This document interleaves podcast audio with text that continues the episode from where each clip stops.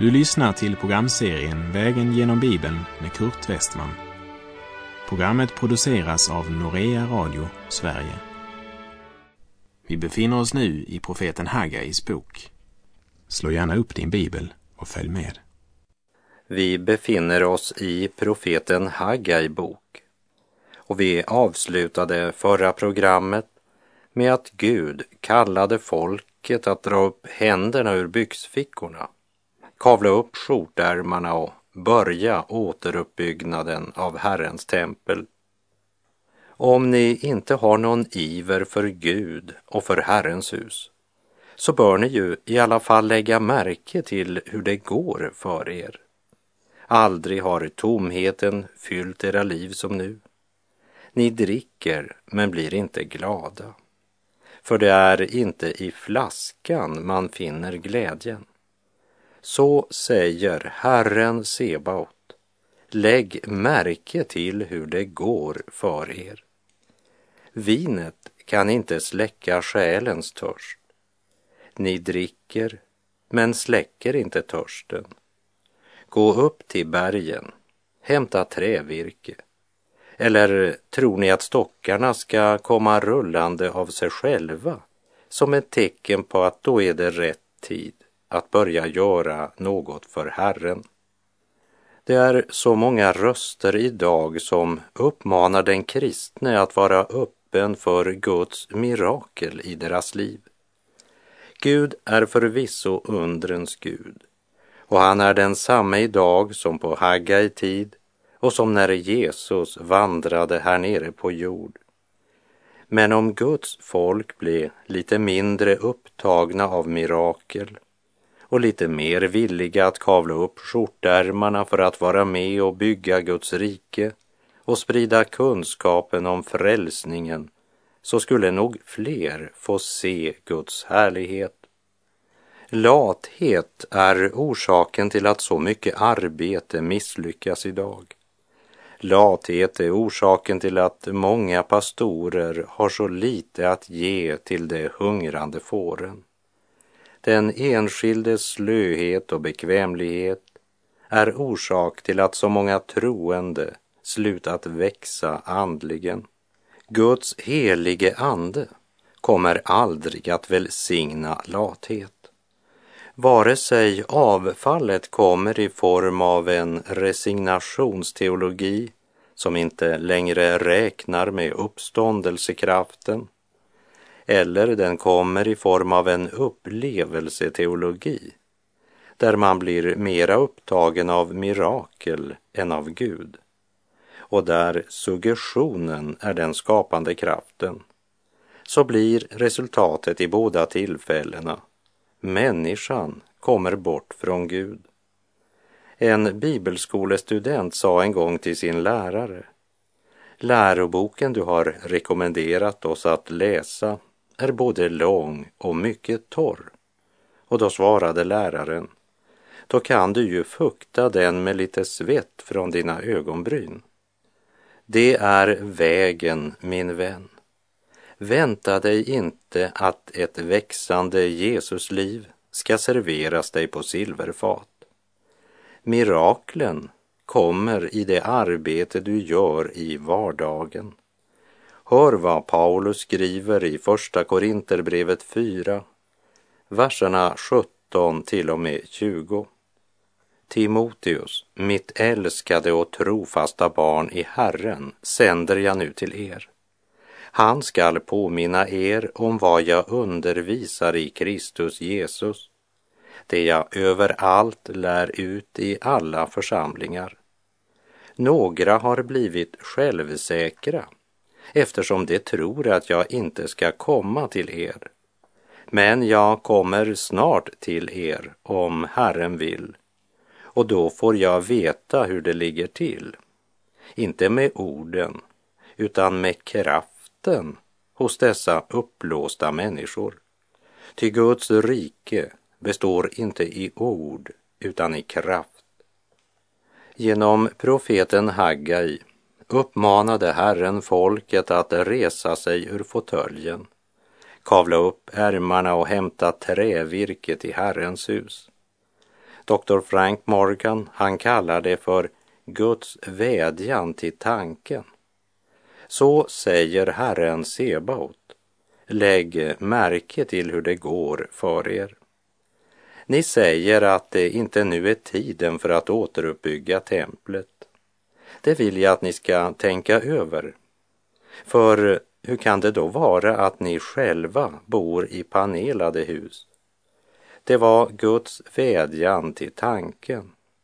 Men Gud vädjade också till hjärtat. Han bad dem begrunda detta, låta denna tanke fylla hjärtat. De hade inte gjort det och här ligger nu Guds utmaning. Men Gud ger dem också en befallning och den befallningen, det är Guds vädjan till deras vilja. Gå upp till bergen, hämta trävirke och bygg upp mitt hus. Så ska jag glädja mig över det och visa min härlighet, säger Herren.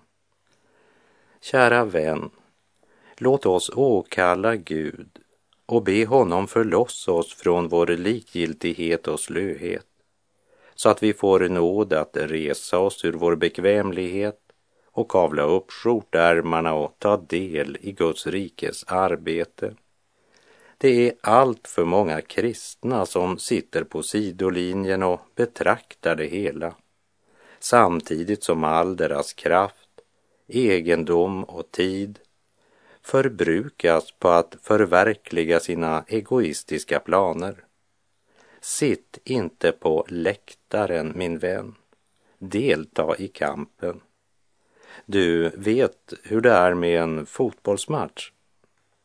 Det är en grön liten rektangel där 22 amatörer kämpar för livet så att svetten rinner.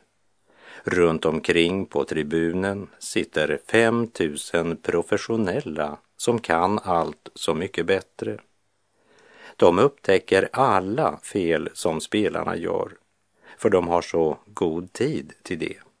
De är ju bara åskådare, inte deltagare. Och själva gör de inte några fel. För den som aldrig gör något gör heller aldrig några fel, tror de. Men sanningen är att de gör det största och allvarligaste felet. För de gör nämligen ingenting. De är åskådare. Sitt inte på läktaren, min vän. Var inte tribunslitare, utan delta i kampen. Men var noga med att följa spelreglerna. För om du inte följer dem kan du lika gärna sitta på tribunen. Låt dig ständigt korrigeras av Guds ord, eljest blir du diskvalificerad. För din insats ska inte styras av vad du vill, men av vad Gud vill. Och Guds vilja uppenbaras i Guds ord. Och när Guds vilja uppenbarats för ditt hjärta ska du inrätta ditt liv därefter så att din tro blir mer än ord. Gör det lilla du kan, gör det villigt och glatt. Snart är dyrbara tillfällen fly. Efter vår kommer höst och på dag följer natt. Då kan hända ej morgon ska gry. O, var flitig att så medan ännu är tid att din skörd måtte mogna i frid.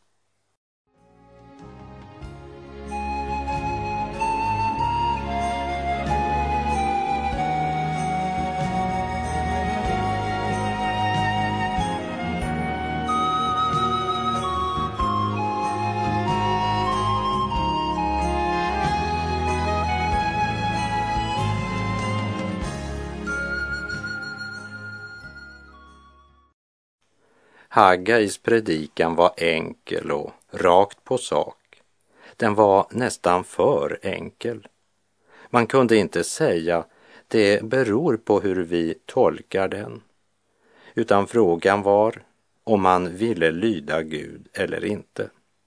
Gå upp till bergen. Det kunde bara betyda en enda sak, nämligen att de helt konkret skulle bege sig upp till bergen. Vad skulle de göra där? Hämta trävirke, sa Herren. Även det är ju svårt att tolka till någonting annat. Och varför skulle de göra dessa två saker? Jo, därför att det var enda sättet att bygga upp Herrens hus. Lägg märke till hur det går för er. Gud talar nu om varför de har det som de har det. Vi läser Hagga i kapitel 1, vers 9. Ni väntade er mycket, men se, det blev litet. Och när ni förde det hem, då blåste jag bort det. Varför, säger Herren Sebaot? Därför att mitt hus ligger i ruiner, medan ni har bråttom var och en med sitt eget hus. Hör vad Herren säger. Ni har bråttom var och en med sitt hus. De hade ett brinnande intresse för allt som var deras eget. Herrens hus, ja, det hade blivit en hobby som man kunde ta del i om man fick någon tid över. Allt annat kom först. De hade ofta undrat varför all denna olycka hade drabbat dem. Men de var för fromma för att skylla på Gud. De trodde inte han hade något att göra med alla dessa svårigheter de mötte.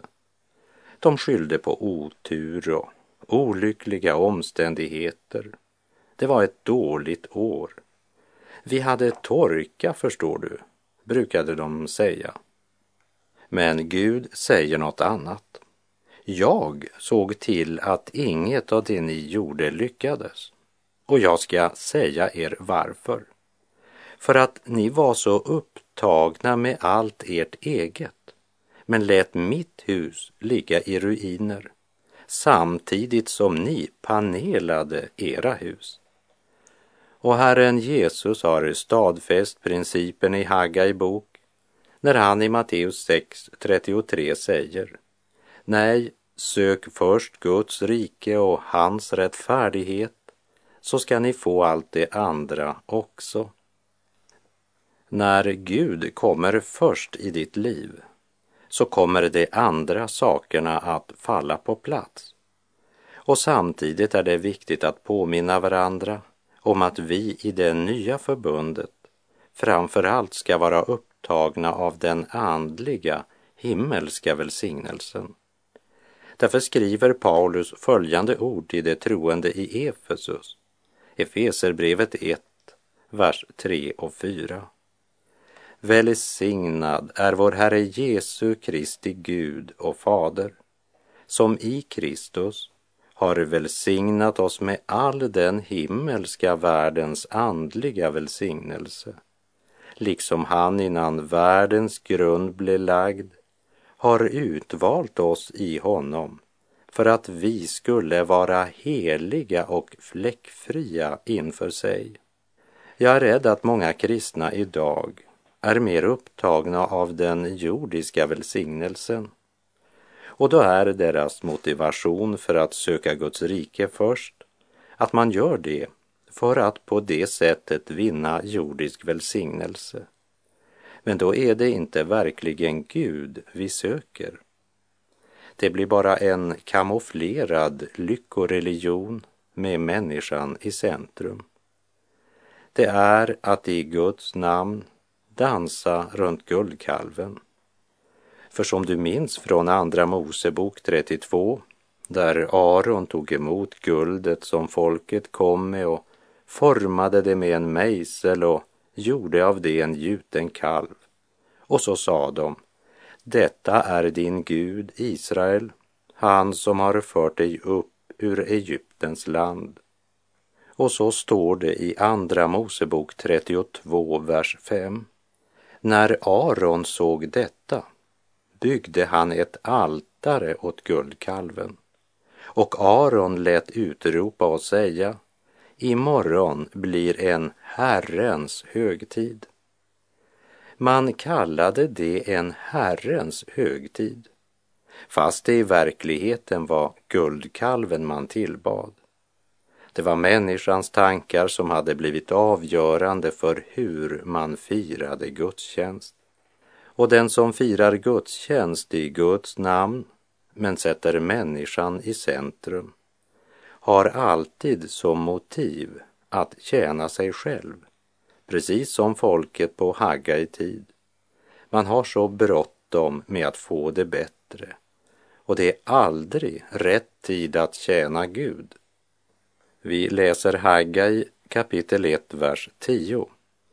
Därför har himmelen ovanför er hållit tillbaka sin dagg och jorden har hållit tillbaka sin gröda.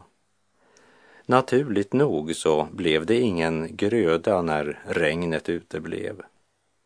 Vetet kunde inte växa och vingårdarna bar ingen frukt. Gud hade stängt kranen. Det kom inget vatten. I vårt högtekniska samhälle tolkar vi inte naturkrafterna på det sättet. Vi lever i ett mekaniskt samhälle, i dataåldern och vi ger politikerna skulden för precis allt som sker. Och att alla naturkatastrofer som omger oss skulle ha något med Gud att göra, det är en främmande tanke. Så här har det alltid varit, säger man. Vi har bara bättre nyhetsförmedling nu. Men Gud säger något annat. Matteus 24, vers 7 och 8. Folk skall resa sig mot folk och rike mot rike. Och det ska bli hungersnöd och jordbävningar på den ena platsen efter den andra.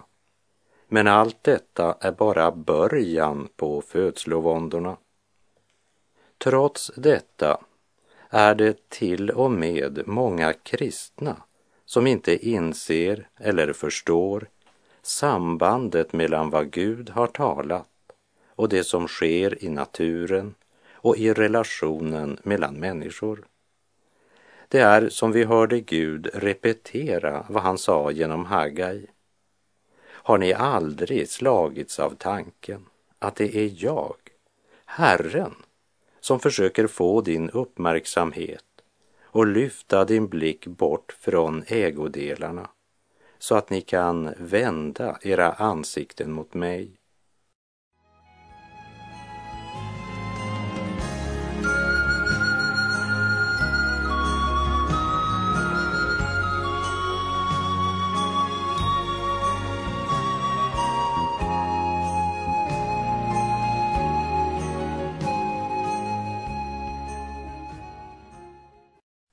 Lägg nu märke till hur Gud påtar sig ansvaret för allt det som hade drabbat Israel.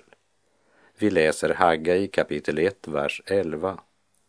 Jag har kallat på torka att komma över landet och över bergen, över säden, vinet och oljan, över det som jorden alstrar, över människor och djur och över era händers arbete.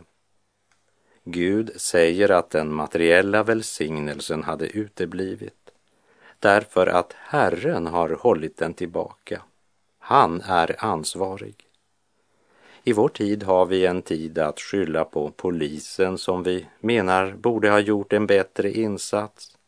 Eller vi skyller på lokalpolitikerna eller på regeringen. Och visst har det begåtts fel av alla dessa. Men det har väl också hänt att du har begått fel. Men vårt egentliga problem, det är att vi är en nation som har förkastat Gud och format en kultur utan Gud.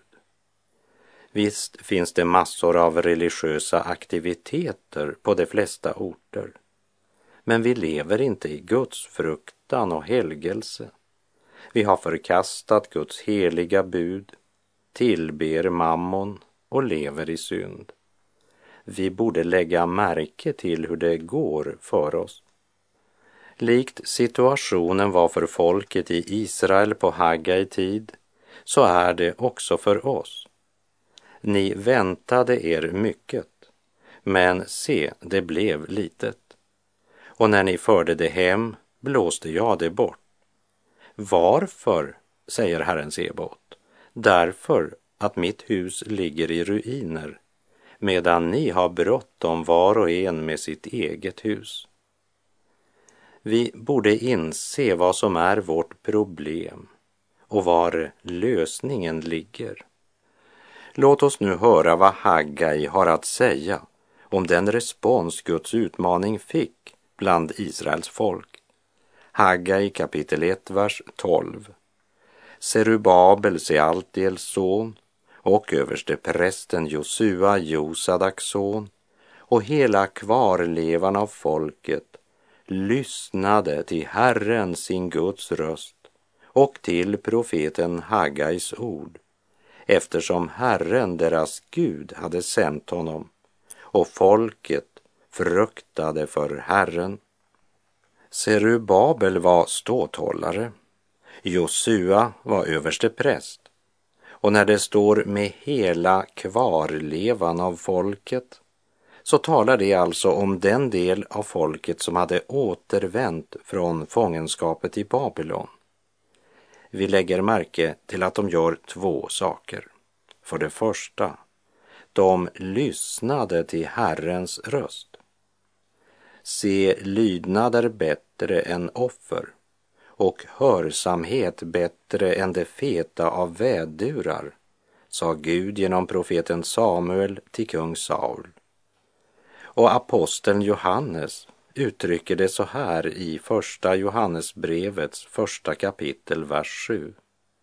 Men om vi vandrar i ljuset, liksom han är i ljuset, så har vi gemenskap med varandra och Jesu, hans sons blod, renar oss från all synd. Du förstår, vi måste vandra i Guds ords ljus. Och Guds ord kommer att ödmjuka oss genom att avslöja våra misslyckanden, vår synd och vårt svek mot Gud. Många av oss önskar inte bli gjort uppmärksamma på våra synder. Men om vi inser vår synd och tar itu med situationen ska vi få erfara att Jesus, Guds sons blod, renar oss från all synd och för oss in i gemenskap med levande Gud. Haggai 1.12 talar om för oss att Serubabel, Josua och hela kvarlevan av folket lyssnade till Herren, sin Guds röst. Och för det andra, folket fruktade Herren. Hör vad Ordspråksboken 9, vers 10 säger. Herrens fruktan är vishetens begynnelse och att känna den helige är förstånd. Att frukta Herren, och då tänker jag inte på rädsla eller skräck, utan på respekt, vördnad och tillbedjan. Att frukta Herren är början på allt sant och sunt trosliv. Och där måste vi alla börja. Och den som inte har börjat där, han har ännu inte börjat alls. Och här vill jag repetera något jag sa när vi vandrade genom profeten Nehemja bok, nämligen att bön och syndabekännelse är den högsta form för aktivitet när det ska byggas på det nya Jerusalem. Och det var just det som nu skedde när Serubabel, Josua och resten av folket hörde Herrens budskap genom profeten Haggai. Det är kännetecknande att de två ledarna Serubabel och Josua nämns först när det gäller lydnad och gudsfruktan. Både den politiske ledaren och deras religiösa ledare fruktade Herren. Och det är vad vårt land behöver idag.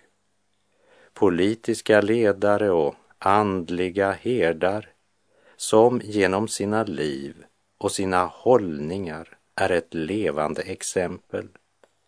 Deras sätt att leda folket var mer än ord. De var inte mest upptagna av att bevaka sina maktpositioner. De var Guds och de var folkets tjänare. Och folket följde deras exempel. Gud hade talat och såväl ledare som folket lyssnade till Herren, sin Guds röst och till profeten Hagais ord. Och att lyssna till Herrens röst och att frukta honom, det är början till visdom. Att lyssna till rösten ifrån evighetens värld och rikta blicken mot det osynliga som är evigt. Den visdom som inte sträcker sig längre än till graven är inget annat än dårskap. Vem som helst kan bli frälst blott till Gud han vänder. Detta bud sänder Gud ut i alla länder. Se Guds lamm går här fram för att liv oss giva. Arma barn, syndens garn vill han sönderriva. O, vänd om, skynda kom till din fader åter. Fatta mod, Gud är god, synden han förlåter. Ja, vår Gud sänder bud ut i alla länder. Vem som helst kan bli frälst, blott han hemåt vänder. Serubabel, Sealtiels son, och översteprästen Josua, Josadaks son, med hela kvarlevan av folket, lyssnade till Herren, sin Guds röst och till profeten Haggais ord, eftersom Herren, deras Gud, hade sänt honom. Och folket fruktade för Herren. Och med det så är vår tid ute för den här gången. Jag säger på återhörande om du vill och om Herren ger oss båda en ny nådedag. Herren vare med dig. Må Herren genom sitt ord och sin helige ande göra det undret i ditt liv att din tro blir mer än ord. Då ska hans välsignelse vila över ditt liv och han ska uppenbara sin härlighet för dig. Gud är god.